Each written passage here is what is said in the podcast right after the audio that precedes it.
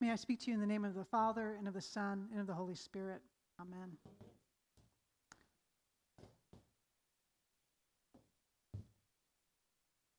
Today, we continue in our Epiphany season, seeing God's revelation and affirmation of Christ, the reality of the Messiah arriving on the scene.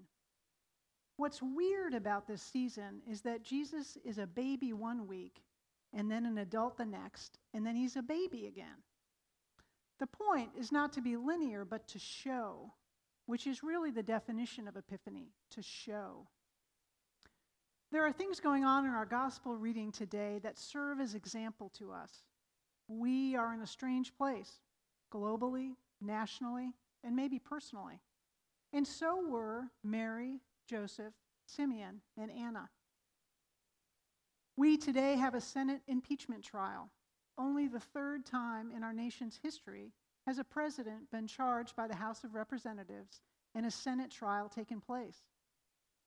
Republican or Democrat, this is hard and challenges ideas for us about faith, character, commitment, and constitution, our very democracy.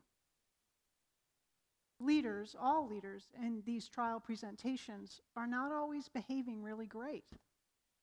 It leaves us asking some questions Is this who we are? What will become of us? Where are we going? We are at a historic moment as a nation that is challenging for each of us.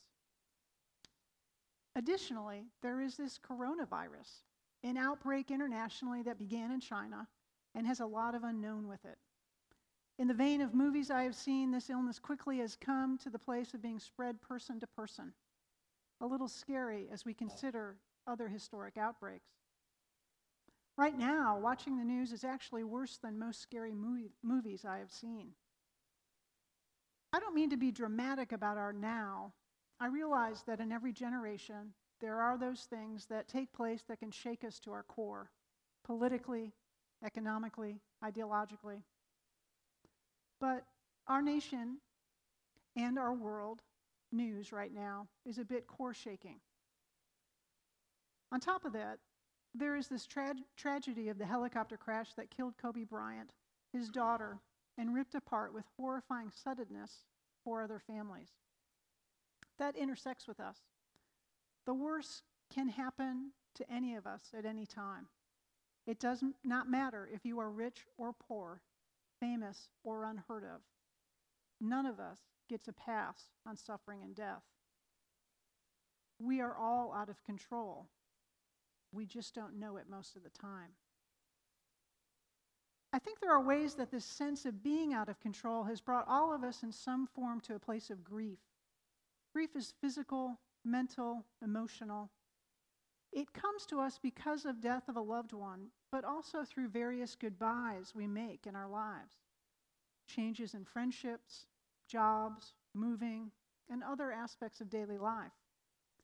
C.S. Lewis, in his writing on grief after his wife's death, beautifully names some of the multifaceted nature of it. He says, No one ever told me that grief felt so like fear. I am not afraid, but the sensation is like being afraid. The same fluttering in the stomach, the same restlessness, the yawning. I keep on swallowing. Interestingly, Lewis also compares grief to feeling suspense, that tension of not knowing what is coming next. With loss, our habits must change, their focus must change. There is unknown that feels suspenseful. We do not know the outcome, what it will look like. We see that grief can be rational but also deeply irrational. It bypasses thought while affecting us emotionally and physically. I think for us as Americans right now, our grief can become a propensity to be overcome by the irrational, to become immobilized. It is hard to think about things going on, and it is hard to feel about them. But we need to not shut down. My guess is Mary and Joseph had some grief going on. Yes, there had been celebration, angels, lights, singing, but now it is just daily life. In real time in this narrative, it is 40 days after Jesus' birth. And those aspects of grief that are so like fear and suspense were probably happening. They had lost the life they thought they would have. They were on the run. They were in danger. They probably had a truckload of doubt kicking around about all this Son of God stuff and grappling to even understand what it meant. But here's the kicker for us whatever was going on for Mary and Joseph, they kept doing the next thing. And according to the law, the next thing was to go to the temple for purification, for offering, for presenting. The next thing for them was to do what they knew was the right thing to do present their son and make offering. Doing the next right or good thing helps us in our times of grief or when we are feeling perplexed. That can be fulfilling the law or getting out of bed to brush our teeth. What begins to matter simply is that we do it. Within this fulfilling of the law for them, they were also gathering with others. And we saw this last week after Kobe Bryant's death. In response to the news of his death, people gathered at the Staples Center in Los Angeles, the arena where the Lakers play their home games, quite spontaneously, and they stayed.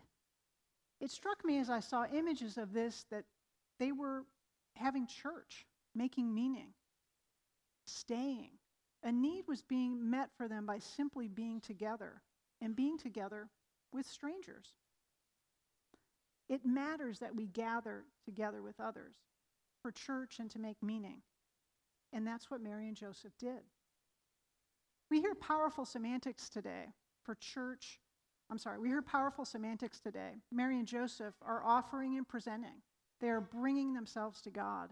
They are dedicating to God. And as they are around others, and let's not miss this, Anna and Simeon are strangers to them, they experience mutual encouragement and affirmation together.